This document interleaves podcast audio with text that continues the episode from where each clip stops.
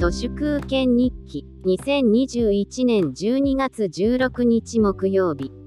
忘年会お歳暮紅白年賀状初詣おせち料理などなど年末年始のしょうもないオワコン習慣が完全にごっそりとなくなり嬉しいですね。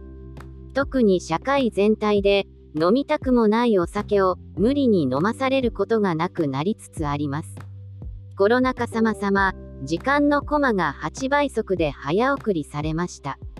ありがとうございます。エタノールの有害は人間社会の有害によってもたらされるものです。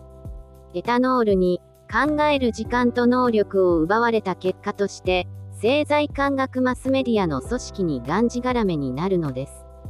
経団連を作ったのは安倍晋三のおじいちゃんである岸信介ですが満州国では頓挫した。小工業生産に自国民を完全隷属させる統制経済を改めて敗戦後に内地でやってみたのがクソみたいな満州国2.0です。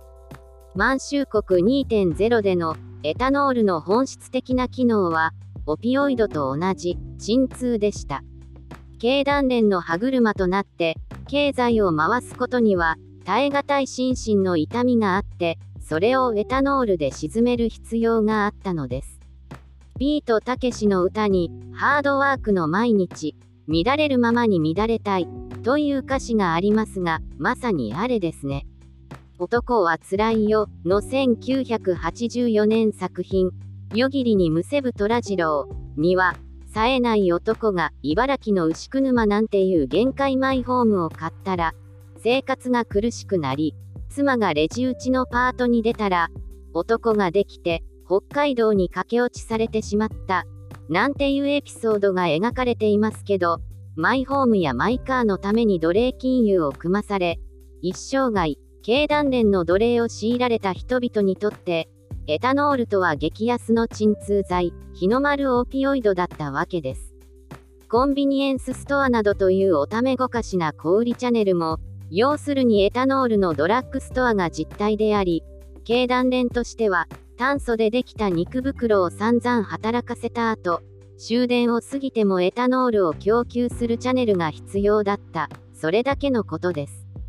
経団連が滅びるまでデジタル化できないのは、ロボットより肉袋を動員する、やたらと古い組織だからです。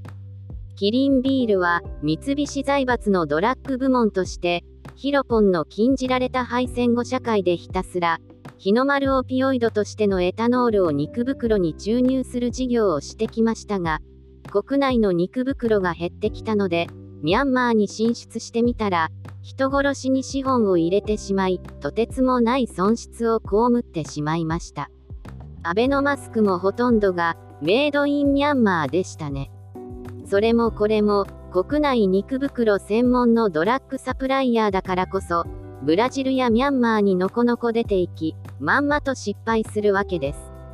建設需要をサバ読みしてアベノミクスの経済成長を捏造するなんてお手の物満州国2.0そのものが最初から何もない単なるフェイク国家なのです。